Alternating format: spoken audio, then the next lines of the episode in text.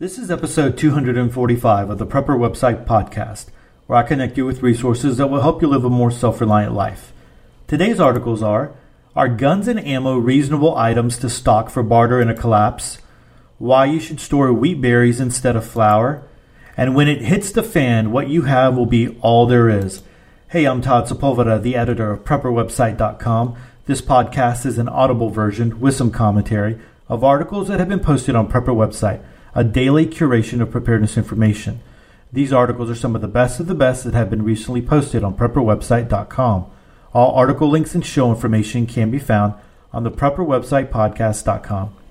Hey, I'd like to welcome all the new listeners, but uh, I'd like to welcome and thank all of you who have been with me for a while now. I was uh, didn't think about it here recently until today that on February 19th, that's going to be a year from when uh, the Prepper Website podcast started. So that was our episode number one, and uh, so we're coming on that pretty quickly.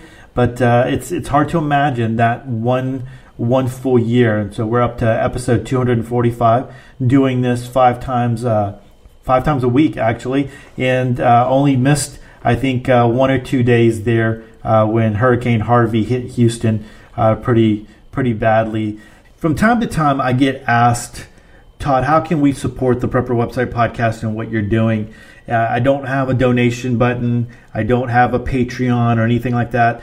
Uh, and you know, uh, I, I, just I, am not at the point yet where I want to accept sponsors. Although I could do that.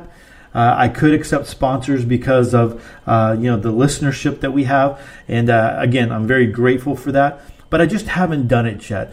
And so, uh, you know, one of the ways that you can support the Prepper Website podcast is by making your purchase or your Amazon purchases, making it through our affiliate link.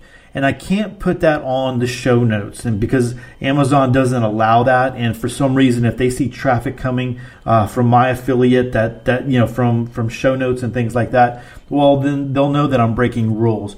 But you can link to Amazon with my affiliate from any of my websites. So if you go to the Prepper Website Podcast, or you go to Prepper Website, or you go to Ed That Matters, any of those websites that have a link to Amazon or say Amazon on it or whatever as an ad will take you there and then I get credit for that sale. It doesn't cost you anything uh, extra the the affiliate sales or all that kind of stuff is already kind of built into it. Uh, the only thing that it does is, like I said, it uh, it tracks it and then it allows uh, me to get a little percentage of whatever you buy. So it doesn't have to be that you clicked on some kind of survival item or anything like that. Whatever you buy uh, will give us a little bit of a percentage, and it helps to to offset costs and things like that uh, you know, in, in the long run. So I do appreciate when you do that. And I have heard from y'all, from, from several of y'all recently saying, Todd, we just want to make sure that we're, uh, our purchases are being credited to your account. And I just want to let you know that they are. And so uh, greatly, again, I greatly appreciate all of that, all of your support, not only from Amazon, but also from listening and also from sharing out our episodes and letting people know that we are here. Greatly, greatly appreciate that. Hey, I wanted to let you know if you are interested. You know, one of the things I always talk about is being prepped and aware, not only on your local level, but being prepped and aware on the global scene of what's going on. And sometimes, if you're just looking at the mainstream media, you're not going to see a lot of the other things that really pertain to things that are important to us. Uh, for those of us who are self-reliant and in, in the preparedness uh, community. And so, one of the things that I do over on Ed That Matters every week is I uh, put together the weekly Watchman, and that is a link of uh, YouTube videos of pastors and ministers in the Christian community who do prophecy updates. But a lot of the times they are grabbing from news sources and they're grabbing from uh, important events that people are not you're not seeing on the mainstream media. I mean, just quite frankly, you're not seeing on you know Fox News. You're not seeing even on Drudge Report sometimes some of these things. And some of these guys, they're so big, they have such a big following that, and they have people from all over the world that follow them. That when something goes on in their area, they send it to them, and so uh, they they get a lot of information sent to them. And so when they do their videos every week you know, they get to talk a little bit about that and how that applies. And so definitely they apply it to the Christian community and prophecy and all those kinds of things. But it also allows you to see what is going on in the world. And uh, th- again, like I said, things that you you you are definitely not hearing in the mainstream media. And so uh, I post that every week over at Ed That Matters. Uh, I usually do that on Monday or Tuesday. I just wanted to let you know that it is posted on Ed That Matters right now. I will link to it in the show notes, or you could just go over to edthatmatters.com and it's uh, the weekly Watchman and current events for February 5th, 2018. Hey, I want to let you know about something that's coming up. Uh, actually, something that was launched this month. Um, it, it's called the Preparedness Experience, and it is being run by four guys in the preparedness community. So, Kevin uh, Reeder over at wildsafety.com, Dale Goodwin, you you hear me talk about him all the time and his uh, podcast and website over at survivalistprepper.net, Ryan Mitchell over at thetinylife.com, and then Brian Duff uh, over at his website, mindforsurvival.com, and also podcast and they they came together and they are doing this website that is going to offer just a lot of different things for the pre- preparedness community. So, uh, like live video and chat rooms, top preparedness uh, professionals coming, uh, you know, providing access to, to top uh, preparedness professionals.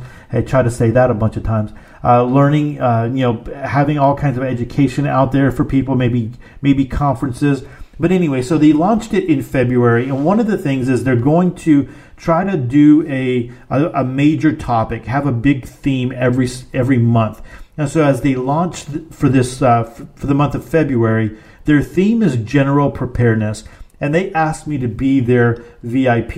And uh, so I'm very honored to uh, be their VIP. And basically, what that means is there's a page that tells a little bit about me. Uh, there's a video. I actually created a video for Prepper website, but this one. Um, specifically that they have up there is basically a tour of prepper website so if you've if you've never seen a tour of Prepper website and some of the things, you might be missing some features. So that link is there, uh, and you can or that video is there, so you can watch that. And then there's a bio, and I kind of updated my bio. So when they asked for that, I kind of sent that out over to them, and uh, you can go check that out. I'm going to link to it in the show notes, and you can go check out uh, the VIP page. But then also you can bounce around uh, that uh, that website. And so I believe that we are going to. So the the big, you know, kind of like uh, into the month is when they have uh, the, the, survival, their VIP, their survival expert or preparedness uh, professional, uh, when they have them at the end of the month. So they do a webinar where they're going to be on live. And so I, that's going to be February uh, the 25th. It's a Sunday, Sunday the 25th. And uh, so, uh, you know, I'm looking forward to doing that, being on. I don't know if I'm going to have all four guys on and asking asking me questions and going uh, from there, but I'm looking forward to it and very excited about uh, you know, being able to uh, to be a part of that and being a part of their their first uh, month in in general preparedness. So again, go check out their website, see if it's something that's interesting to you, and I'll be giving you a little bit more heads up as we get closer to uh, the February 25th, and give you some specific times and things like that. So uh, that's again, that's the preparednessexperience.com. And uh, like I said, I will give you more uh, information and heads up as we get closer to the date.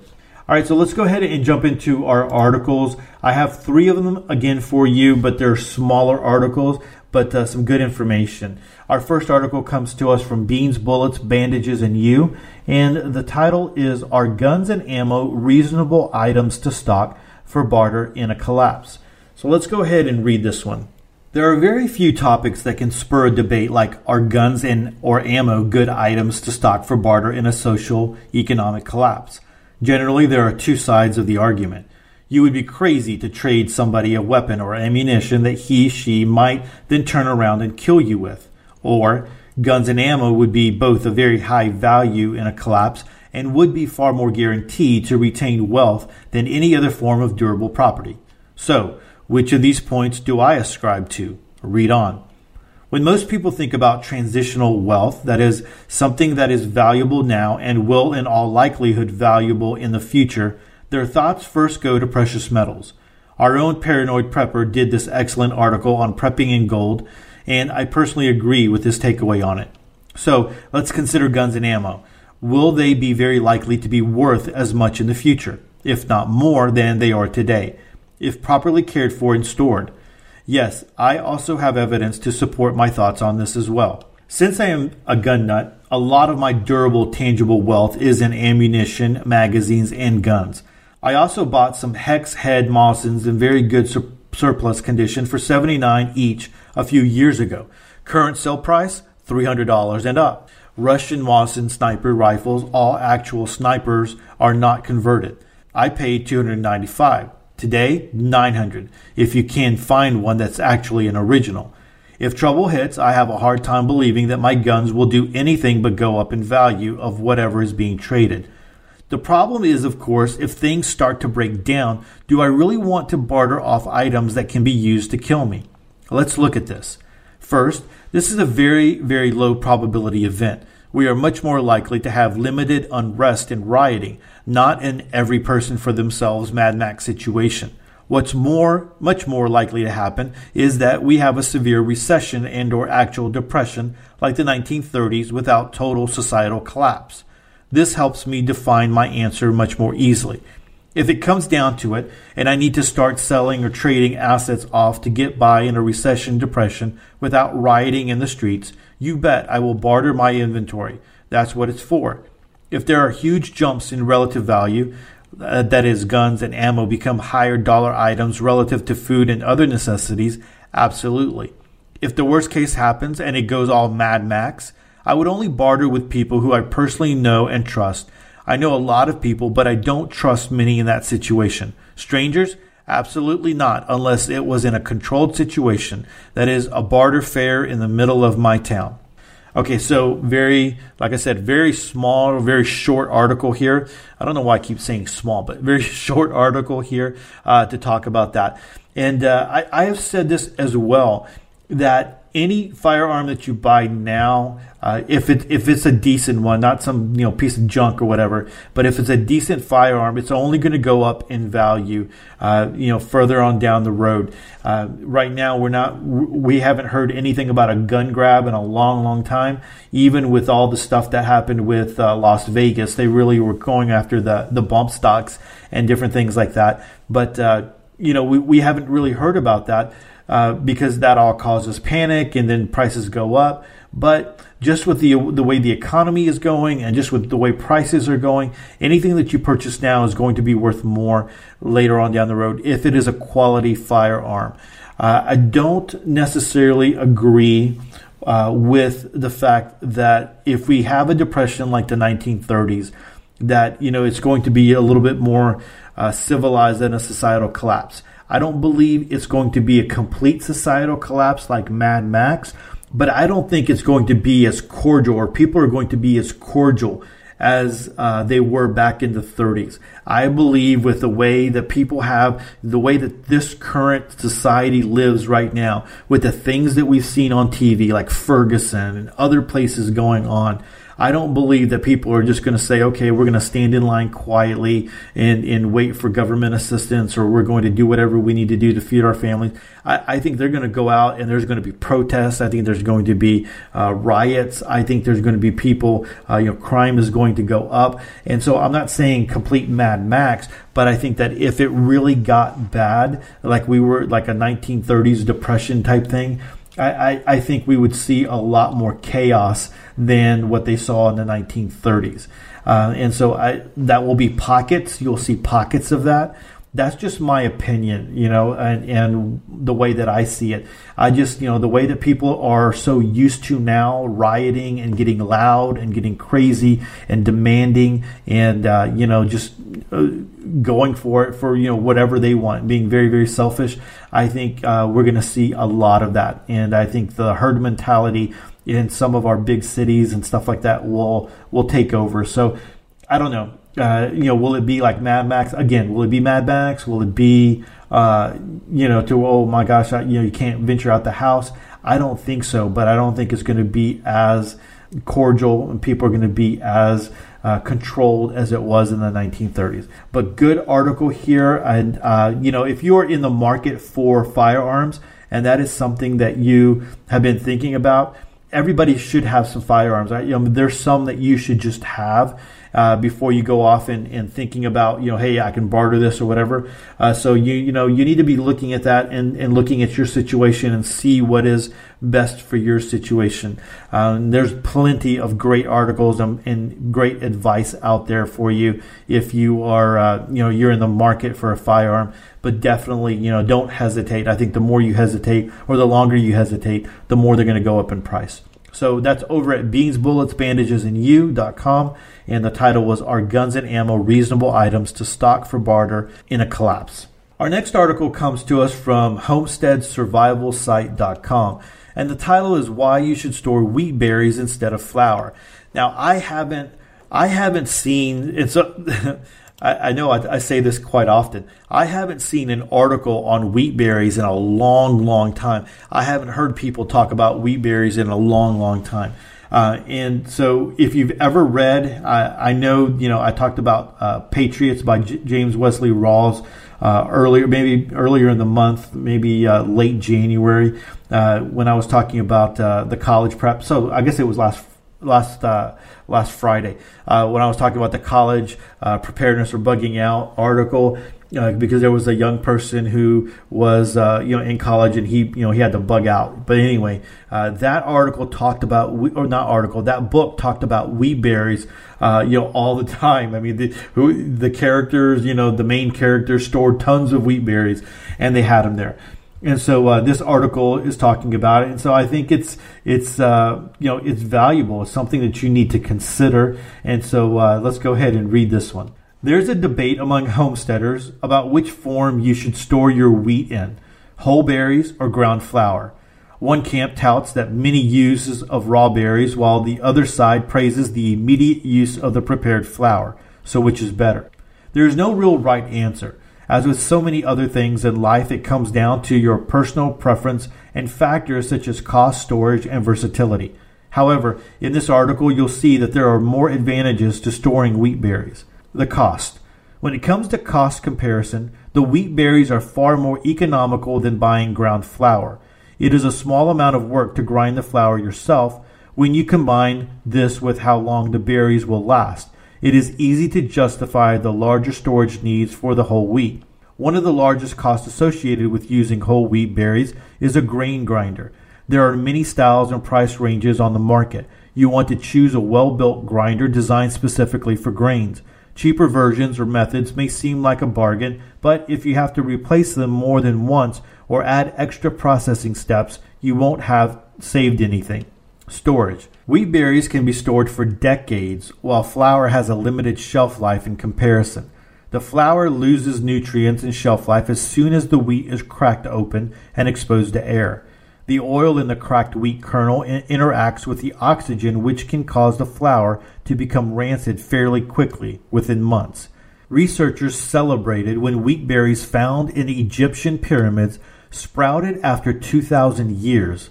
The key to the amazing longevity is the storage, constant cooler temperatures along with airtight containers. Each of the modern systems below have both good and bad things going for it. You might choose based on things such as cost, security, and portability. No matter which method you pick, the wheat should be in a cool location away from direct sunlight. Mylar bags. These are efficient, lightweight, and portable. Their downfall is the high cost and susceptibility to rodents. Double bags. Many grains come in their own double bags, often made of cloth. While this method has been used for centuries, it does not keep the bugs out of your grain. Glass jars. Smaller amounts of wheat berries can be stored in glass jars. These are best when it is being used on a regular basis. Metal cans. Tin cans are still a popular way of storing grains for some areas. They have few issues though as the cans will rust in humid climates. They need an opener, and the grain can take on a tinny smell. It will dissipate after the grain is in the open air for a while. Barrels. Large barrels are often used for grain storage in bigger bulk quantities. While usually rodent proof, the largest issue is portability. If you have to leave in a hurry, your barrels aren't going with you. 5 gallon buckets. Food grade 5 gallon buckets can be found for free at many bakeries and grocers. They stack well and are easily moved from one place to another. The only real issue with these buckets are that they can be hard to open and rodents can chew through them. Oxygen absorbers. These are exactly what they seem like. They absorb air and moisture. Added to any of the above methods, they help retain freshness and viability. It is probably a waste of money in the double bag method as it isn't airtight. So uh, probably the best most of the time when you talk about real food storage, where uh, you're not buying like number ten cans or you're not buying dehydrated food and stuff like that, uh, you know, off the internet from uh, from sellers. You know, using the five gallon buckets with mylar bags and O2 uh, absorbers, the oxygen absorbers, that is usually a, a great system to have and to put that in place. All right, continuing on. Versatility. While the ground flour allows you to create dishes right away, the whole wheat berries can be used in other ways. There are versatile foodstuff that can be boiled and eaten like oatmeal. You can pop them like popcorn, use them instead of rice, and utilize them as a filler in a meatloaf and other dishes. Nutritionally speaking, the berries are a better choice per serving as they retain their value. Just one fourth cup of uncooked wheat berries provides healthy doses of fiber, iron, and potassium. The serving contains about 150 calories and over 30 grams of carbohydrates, both necessary for keeping those energy levels up. Fresh wheat sprouts are an excellent source of iron, several vitamins A, C, and D, and minerals such as calcium. Because the grain is still whole, it can also be planted to provide more produce for you and your livestock. One pound of wheat berries can turn into about seven pounds of fodder for your animals. It is a simple and inexpensive way to ensure you'll have plenty of food for everyone and everything. Hopefully, this article has helped clear up some of the questions you might have had regarding the benefits of storing wheat berries instead of ground flour. We would love to hear any of your experience with or thoughts on the subject. So, there is one comment about the price, and the price isn't cheaper than uh, ground flour, right? You can go and you can buy flour very, you know, cheaply at the store. Five pound bag, you know, very cheaply. Wheat berries are going to be a lot more expensive, but the uh, where you, this article is coming from is the overall storage of it. You know, ground flour is only going to last a certain amount of time wheat berries will last for like like the article said decades and even in that one situation where they were able to sprout wheat berries that were in the pyramids for 2000 years so i mean that's kind of crazy there right so when you take the cost for the long term into into consideration, then it, you know then it becomes a little bit more economical um, because you're not having to rotate out that flour all the time. You do need a grinder. And so, uh, you know, there are different grinders out there. There's electrical grind- grinders, and then there's grinders that are, uh, you know, that you use your hand, and uh, you know, you're going to get a, a, nice little workout when you do those. Um, but you know, if there was ever a, a, time where we didn't have electricity, those those old-fashioned grinders will come into uh, play big time. One of the better grinders that's out there is the Wonder Mill, and so again, you can buy uh, the hand uh, the the hand grinder, and you can also buy uh, the electric grinder. You can buy the hand grinder that has an attachment that you can use uh, you know, electrically with uh, with a drill, a cordless drill or electric drill, if you wanted to do that, and that way it would save your arms and uh, all that workout that you'll get. So, uh, you know, one of the things that you might be able to do, of course, you know, uh, this article or the comment, there's one comment in the article, and they said that for a 25 pound uh, bag was $16 uh, from Augason Farms, and that was online. But uh, one of the things that you could do, I think, if you have an LDS cannery, regardless of how you feel about, uh, you know, various religious affiliations and all that kind of stuff. They do allow anyone to go into an LDS cannery and purchase items, and I do believe that they sell wheat berries there. And so, if you wanted to get them uh, there, you can you can price them and see what it would cost to uh, to go there uh, instead of just buying them online. But uh, you know that's you know buying online might be one of the ways that you want to go if you can find them on sale at some point. I just haven't heard a lot about wheat berries in a long, long time, uh, and so I thought it was very interesting to see this article and uh, you know put you know for those of you that are new out there who maybe you've never even heard about wheat berries or uh, considered it then you know you have some options here and maybe something where you can go and, and check out and, and look it up Uh, you know, so there's a there's a lot of wheat berries, different types out there. Just just scrolling down on this article, uh, the ad that goes to Amazon has a bunch of different wheat berry uh, brands at all different prices there. So uh, yeah, I bet you can find it you know cheaper possibly. So anyway, that's uh, another consideration for food storage uh, for you. All right, so again, that's over at homesteadsurvivalsite.com.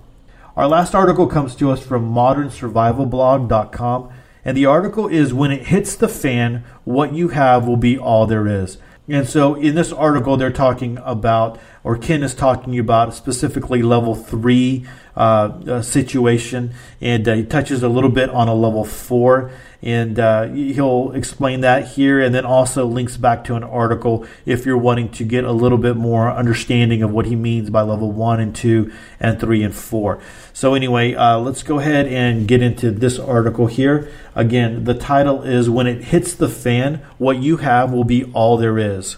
For those of you who are doing preparedness levels 3 and 4 here's something to think about since the aforementioned levels of preparedness hypothesize SHTF to the extent of being prepared for a year or longer, a likely statement may be as follows When the proverbial poop hits the fan, what you have will be all there is. At least that's how I suggest to look at it. Quote, if you're reaching into preps due to a level 3 event, there has been some serious SHTF that has occurred. This will be nothing like level 1 or 2 assuming this level 3 event is not a singular person or personal event, but an all encompassing collapse, it will be downright dangerous. The reality in this scenario is that many, many people may lose their lives. Reaching a level of preparedness to survive many months, a year, implies the notion of a very, very serious disaster. Although a disastrous event of this magnitude may seem much less likely to occur, is it really unlikely? Level 4 is the ultimate in preparedness. To transition from being supplied and secure for one year to actually being relatively and truly self sustaining is huge and very difficult. To prepare at this level implies that you're either striving for a total off-grid self-sustaining sufficiency because you just want to and or you are preparing for a colossal far and wide reaching disaster. And that was quoted from his article, Modern Survival Blog, Prepping and Preparedness 1 through 4. So if you're interested in looking at that a little bit further, it's, it's linked here. So this is why it's a good thought to process. What you have will be all there is. Granted, there may be opportunity to acquire, trade, share, barter, or take when it's appropriate. However, you sure better not count on it. It can be and is exceedingly challenging to truly be prepared at a high level for a very long duration of time. To depend solely on your preps and skills for survival during such a long time and to be successful requires tremendous forethought, preparation, skills, and a portion of plain old luck. Living under SHTF of this magnitude will mean there will be no government assistance. They simply cannot and will not be able to provide at anywhere close to this magnitude. In fact, under this hypothetical, there may be no effective government at all. Things will become very local, tribal. Economic collapse will have destroyed the system. All else dependent upon it will have crumbled too. That means pretty much everything. The trucks will have stopped rolling like they are today. If you would like to know what that means, read my article titled When the Trucks Stop, It's Over. Suffice it to say, trucks carry nearly all goods that we depend upon for our survival. Products will not be pouring into our seaports from overseas like they are today, if at all. How much do we depend on overseas product? Lots, unfortunately. Social collapse will have torn apart the fabric of civility cities will have suffered enormous turmoil and death. A similar situation will have ripped apart most all densely populated regions while desperate people do what they do. Many will not survive it. Even many of those who are prepared will not make it there. Of course, all stores of all kinds will have long ago been stripped clean of their useful inventory. More specifically, food supplies long gone. I could go on, but you get the picture. When the SHTF is at level 3 or above, what you have will be all there is, at least for a time, an unknown amount of time. Since we're talking about the hypothetical, we do not preemptively know the ultimate outcome. maybe crisis resolutions will come, or maybe it will come later. Maybe it won't come at all, but morph into a new and permanent way of life. Food for thought. All right, so because Modern Survival Blog has a big community over there, uh, there's 149 comments over here. So a lot of information in some of these comments. I mean, they're they're pretty long. They're not like you know one or two word type comments. People are, uh, you know, there's discussions going on. So somebody will say something, and then there's a thread going on that you can follow uh, below that. So uh, this might be if you're interested in like you know complete collapse type stuff this might be an article where you want to go visit and uh, read some of the comments and, and you know maybe even get in on it and uh, see where where people uh, where see where you're at you know? Because uh, you know that's it's one of those where we talk about you know would it really really happen? I don't know, but uh, I know a lot of people are interested in wanting to uh, mitigate as much as they can if they ever got to that situation. So there's definitely always things to learn. And whatever you learn and you can put in place for a level three or a four definitely is going to help out because you're going to be doing those things anyway. In a level one and two, you're going to be prepared, you know, all the way through. And so, uh, you know, it will help the, the preparedness uh, aspect of that. So go check this article out over at modernsurvivalblog.com. And uh, like I said, check out the comments as well and the links. There's a you know the links to these articles I think might be valuable for you as well. Okay, everyone, that's it for episode 245. Thanks so much for hanging out with me today. Hey, don't forget, we make it very easy for you to share out the Prepper Website Podcast episodes. And so if you go to, to the Prepper Website Podcast.com, we make it very easy to share out on Facebook and Twitter or any other social media, or just we do appreciate it when you share it even by word of mouth. And people come to uh, come to us from Google because they Google it, and uh, you know they'll they'll link to our articles there. So uh, greatly appreciate when you do that. And don't forget that I love to connect with listeners out there on Facebook, Twitter, and Instagram. So with that, Choose to live a more self reliant life. Choose not to be so dependent on the government grid or the grind. Until tomorrow, stay prepped and aware. Peace.